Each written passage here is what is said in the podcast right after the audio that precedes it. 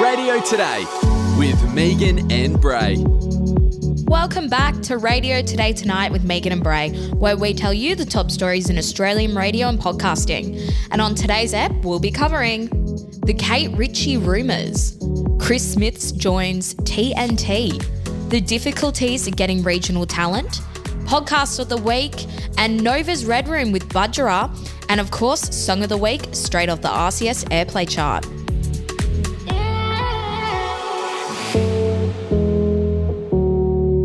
Now, rumours are circulating that Kate Ritchie will be making her return to radio in the near future, but not to the Kate, Tim, and Joel show. Yeah, so the Australian reported that an insider has suggested Kate will leave her role in the 4 to 6 p.m. Kate, Tim, and Joel show on Nova to join Fitzy and Whipper's breakfast show upon her return.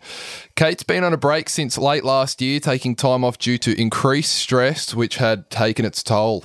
Upon departure, she said it was time to recharge the batteries and come back fresh next year. She is yet to return. More recently, Kate shared a post on Instagram at the end of January which said she would be away for a few more weeks.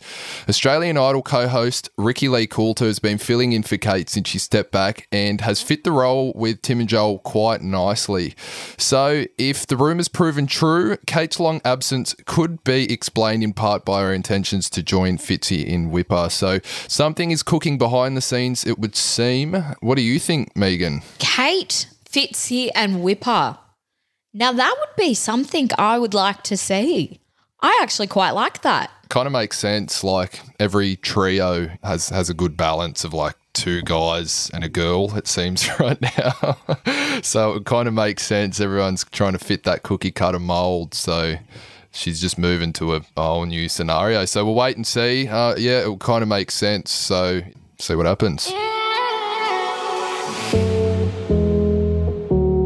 On other jobs, controversial broadcaster Chris Smith has kicked off his new weekday role with online station TNT Radio this week. Yeah, so the contentious figure was sacked from 2GB late last year after allegedly delivering a series of lewd comments to female colleagues at the work Christmas party, which were not aligned with the values of 2GB, according to Nine's managing director of radio, Tom Malone. Now, Chris is hosting a Monday to Friday afternoon show on TNT, which also features Alan Jones on Mondays, so that's quite a combo. Speaking with Radio Today, Chris spoke openly about how the opportunity came came up describing a chance encounter with a mate from the media while in rehab. So, Chris checked into rehab to get help with alcohol abuse after being sacked by 2GB, where the unnamed friend said TNT was scouring the country for talkback hosts. When asked about the content, Chris said the content will be big issue territory, world politics, government control, Ukraine vaccines, climate alarmism, Pacific security, China, Russia, and all the big stories from Australia too. So, yeah, it's uh, quite a few controversial topics in there. So it's it's surprising to see him bounce back so fast. What do you think, Megan? Um, yeah, no comment. All right, so let's move on to the difficulties getting regional talent one of our writers, Sarah Patterson, wrote a story speaking to Now FM's Greg Henry in Moree. And pretty much to summarize, he talks about a common problem that seems to be in the industry of attracting talent to regional stations to start out and to cut their teeth in roles. And basically, what's happened is it's created a whole lot of uh, discussion in the industry. And at this point, it's around 20 comments, people with differing opinions and things like that. So we just kind of wanted to some of the comments to air out people's thoughts. So, JM said in regards to uh, struggling to attract regional talent, making them do three jobs and work 10 hours a day for barely minimum wage probably has something to do with it. Monopoly Man said, crazy idea, pay people better. The elephant in the room said, in any other business, if you aren't getting applicants, you're not paying enough. Why is radio different? So there's plenty of comments like that. You know, a couple of people say that's just the way it is, kind of thing, and that's what you've got to do. Uh, Charlie Tuna said, I remember back in radio school in the 70s, a promising would be jock found out what the pay was and said, forget it. And he just left the course. so one of the bigger ones is Is anyone really that surprised? Times have changed. Young people have devices where they can get what they want on demand. Radio is what their parents and grandparents listen to. I'm sure this job also comes with the expectation of putting in grueling hours, being an all in one presenter, producer, social media manager, and then writing ads. And it probably pays less than working at Coles. and while you bust your guts trying to hone your craft and get a promotion, the latest bachelor evictee with zero experience has landed a prime metro slot. So it struck a big chord with the industry. What do you think, Megan? Well, I mean, even speaking with Bevo last week and how he was speaking about hustling really hard, but even reality stars go straight to the top. I think with nowadays with the technology that we have, why would we move out regional, get paid l- minimum wage and work our asses off when we could make a YouTube channel and get paid extreme amounts? Or better at Coles and manage to survive instead of struggling to survive and bust and hump. Exactly. or go on a reality show and then get your lead role that you want. I wouldn't be lying if I said that I haven't dabbled in uh, going on some reality shows just to make myself way to the top because it is it's hard out here. It's hard out here. Yeah, it's it's kind of a measure that you seem to have to take if you have any aspirations of getting anywhere in, in, in radio. So, and podcasting too, as we spoke to Bev last week. So, yeah, times are changing, and, uh, you know, this is a manifestation of the fact.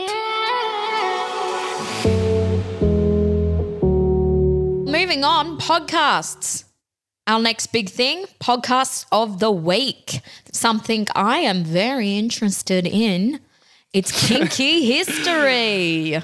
Oh, yeah, a bit of a uh, interesting one this week. So, in her debut podcast, TikTok creator Esme Louise James explores the evolution of human sexuality with questions like when was the first vibrator created and what are the origins of foot fetishes? It's the history they didn't teach you in high school, from the fart letters written by author James Joyce and Einstein's polyamory to the origins of foot fetishes and Mozart's desire to lick his own ass. No subject or person is off limits. That much is clear by that comment. And uh, the Kinky History series first gained traction when it started on TikTok in 2020 and has since grown a following of 2.5 million people. So that's quite substantial. Episodes of Kinky History uh, are released each Tuesday and can be accessed wherever you get your podcasts. So you like the sounds of that one, Megan? I sure do. And also, I feel like that just goes circles straight back to what we were talking about. I know it's podcasts, but podcasts are now aired on radio. And uh, see, she got this through TikTok. So there we go, guys. Yeah, kicked off big time, like with a massive reach organically on her own. So exactly. It can pop off if you're the 0.1% of the population, but if you got drive, it can happen. And speaking of popping off, Nova's Red Room on Monday. Sadly, I couldn't attend it because I was sick. But Bray, you were there.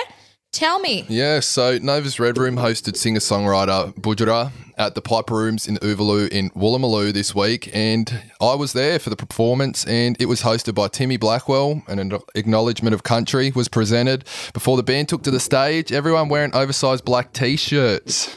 They warmed the stage before they welcomed Budjerah to the microphone in his white oversized shirt, and at the time I thought, oh, that's interesting, but when I heard his voice reach angelic highs, it made sense. The performance was captivating, and the warehouse style venue made for a very intimate show, which incorporated the crowd for parts. So everybody was well interested, and it was a great show. Working through the set, Budjerah talked to people in the front, sporting his t shirt, showing glimpses of his soft spoken charisma, which contrasted his powerful voice. Once the show finished, the crowd chanted for one more song, which he delivered, and then proceeded to get a whole bunch of selfies. So it was a good night. You know, good guy, beautiful voice, great band. Everyone was well into it, and it was, you know, it was really captivating. It, it went too fast, if anything, and it was a solid performance and hard not to enjoy. You would have trouble not enjoying yourself there. You know what I mean, Megan? Yeah, I think that just goes for any Nova Red Room.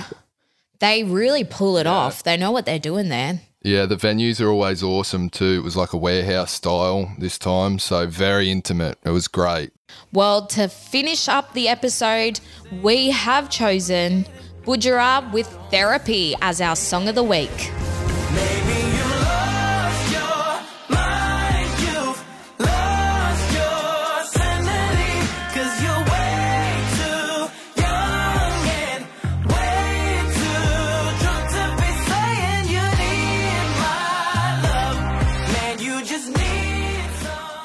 Anyways, guys, time to wrap it up, and we'll see you same time, same place next week to get all your Australian radio and podcasting news. See you then. Bye.